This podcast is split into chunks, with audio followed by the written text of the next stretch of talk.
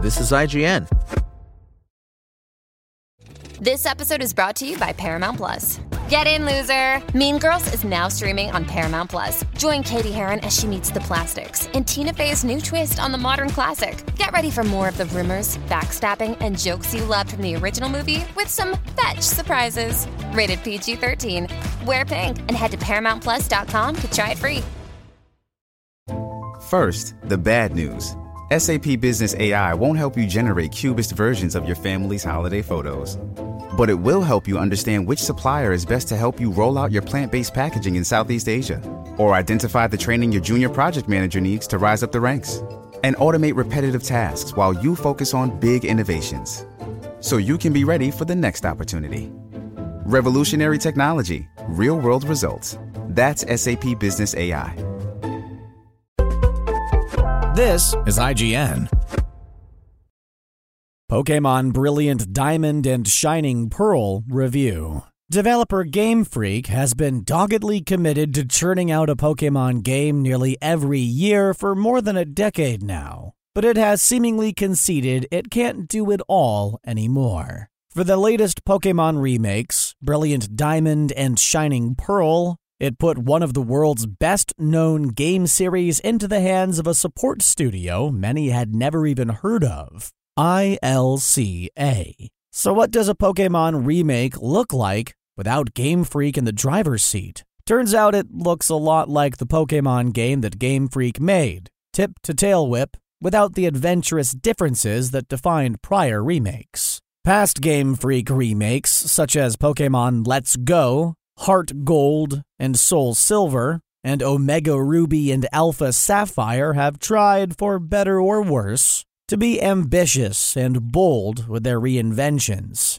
as they revitalized what is now ancient Pokemon history for a new generation. Perhaps because this set of remakes is in different hands with more at stake, Brilliant Diamond and Shining Pearl are neither ambitious nor bold. Like the themes of their story, they are solid and enduring, leaning on the past with all of its triumphs and tripwires. In its marketing material, we were promised a quote, faithful remake, end quote, of 2006's Pokemon Diamond and Pearl. And by Arceus, that's what we got. It's admittedly hard to look at Brilliant Diamond and Shining Pearl and not imagine that Game Freak and the Pokemon Company weren't leaning forward in the back seat, frantically yelling directions. Brilliant Diamond and Shining Pearl are, in almost every respect, meticulously faithful. Fortunately, Diamond and Pearl were pretty darn good games to begin with.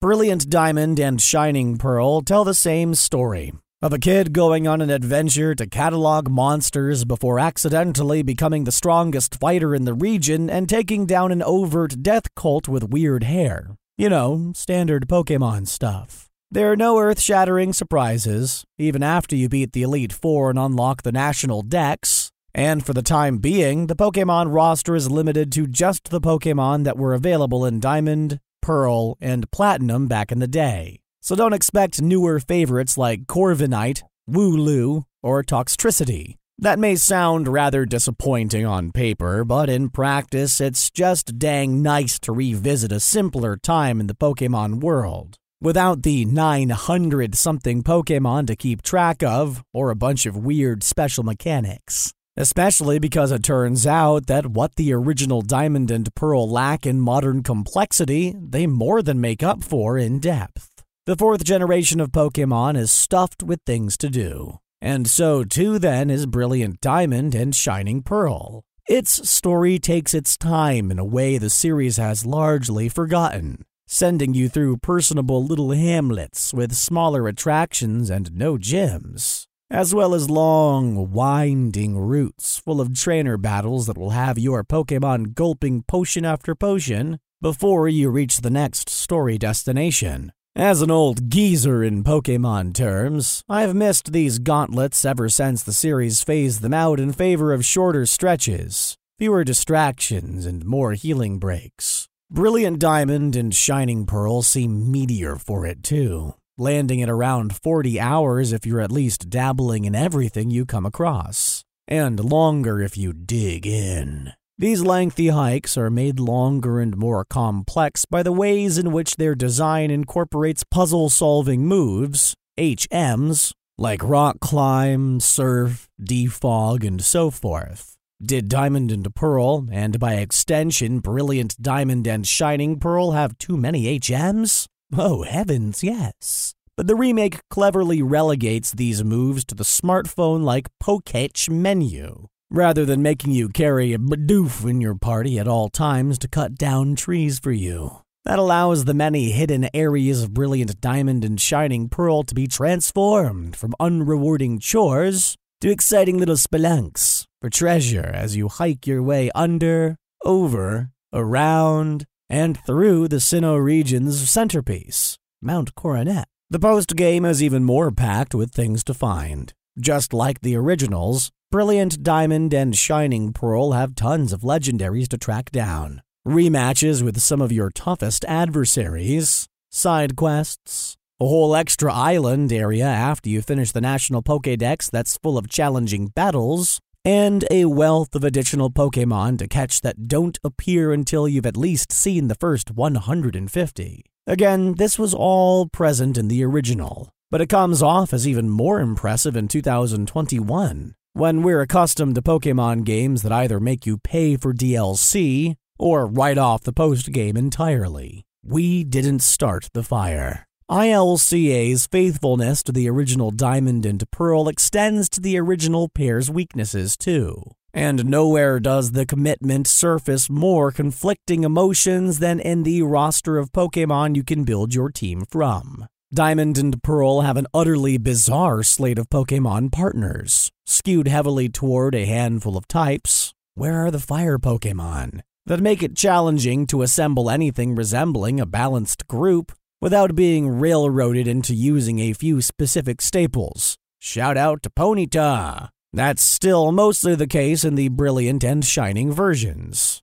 ILCA devoutly stuck to the original roster monsters for the main story, with the rest unlocked in post game. And frankly, some of the original Diamond and Pearl Pokemon lineup kind of stinks. While Platinum's expanded roster is available for capture if you make enough visits to the Grand Underground and hunt long and hard enough, they don't appear on the surface where most of the story takes place. And it can be tricky to sniff out the exact partners you want to balance your team. Meanwhile, above ground, every other Pokemon is a Geodude, and there still aren't enough fire types to properly counter the hundred or so Bronzor you'll inevitably have to fight. That said, there's admittedly something really legitimately fun about trying to craft a team around type and roster limitations that the series has tried to avoid creating since Pokemon X and Y. Brilliant Diamond and Shining Pearl feel slightly more difficult than other recent Pokemon games as a result,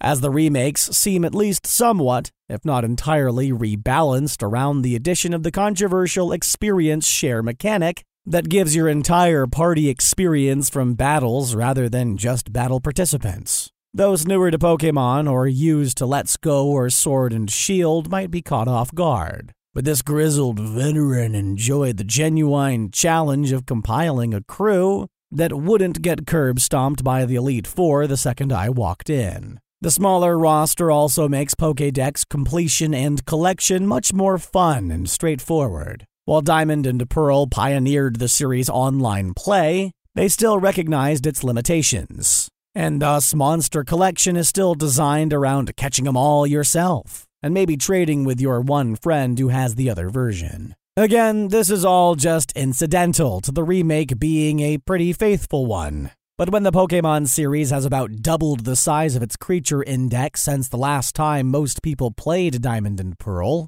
the pared down roster takes on a new nostalgic light. You know, for the good old days, before Pokemon were ice cream cones. In the shadow of Mount Coronet, despite an almost fanatical faithfulness, there are a handful of places where ILCA was able to put its own clear stamp on what Pokemon can be, albeit to mixed results. Its remixes of the original Diamond and Pearl soundtrack, which admittedly wasn't giving ILCA one of Game Freak's best albums to work with, are almost entirely forgettable. And the tapping rhythm game mechanic added in Pokemon Super Contests doesn't lean into actual rhythm game goofiness nearly as hard as I wished it had. Without the delightful excess of the original's dress up, dance, and performance phases, the whole activity loses its allure. One of the biggest changes in Pokemon Brilliant Diamond and Shining Pearl is to the Grand Underground,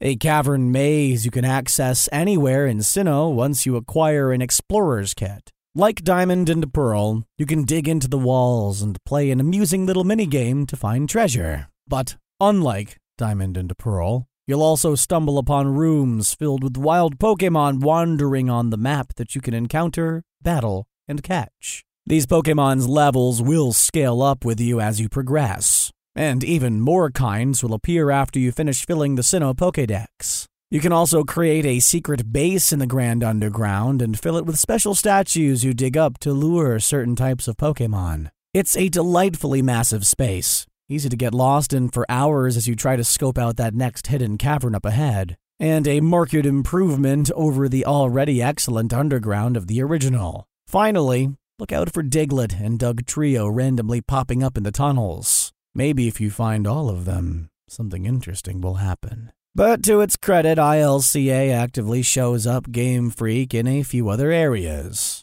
The aforementioned tweaks to the Grand Underground that add areas where wild Pokemon roam freely on the map, and I could spend hours running around that maze. Its recreation of Diamond and Pearl in a 3D chibi style is darling and surprisingly good looking in action, with the exception of a couple brief serious moments where it zooms in a bit too close on a too cute villain monologuing about ending the world. I especially loved the cheeky opening moments of trainer battles in which the full character model would faithfully strike the exact, often silly pose their Diamond and Pearl sprite used to take at the start of each battle before throwing their Pokeball and resuming more natural movement. Sinnoh in general also looks quite nice within the stylistic bounds ILCA set for itself. Though I wish it hadn't just replicated the same standard tree every time it wanted a copse, or had been a bit more creative with grass and flowers. Other elements like brilliant diamond and shining pearls, rippling lakes, and detailed water and other surface reflections are so impressive and unlike anything I've seen in other Pokemon games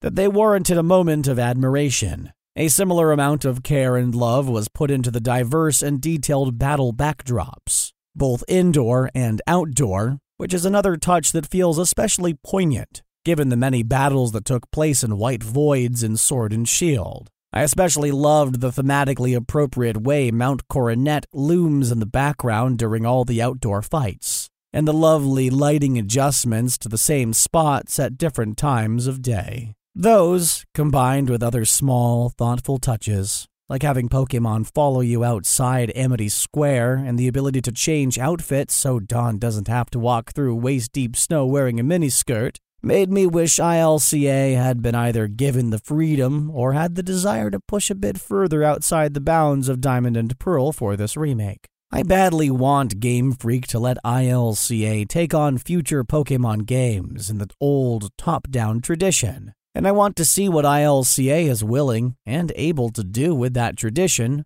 once the gloves come off. Go on, Game Freak. Give ILCA the keys to some black and white remakes, too. Let Let 'em go nuts. I dare you. The verdict. If a good remake is defined by its loyalty to the original, then Pokemon Brilliant Diamond and Shining Pearl are very good remakes indeed. They are Diamond and Pearl down to nearly every detail, looking nicer than ever before with a few small tweaks, most of which are pretty good ones. It leaves in some of the original's roster flaws, but they're largely forgivable if you're like me and have some degree of nostalgia for a time when Pokemon's scope was smaller. And yet, I can't help but be disappointed that Brilliant Diamond and Shining Pearl weren't braver in how they improved upon the originals in the same way other Pokemon remakes were, bringing even some now historic improvements back to correct history's mistakes. Of course, I still had a perfectly pleasant time revisiting both Sinnoh and the simultaneously simpler,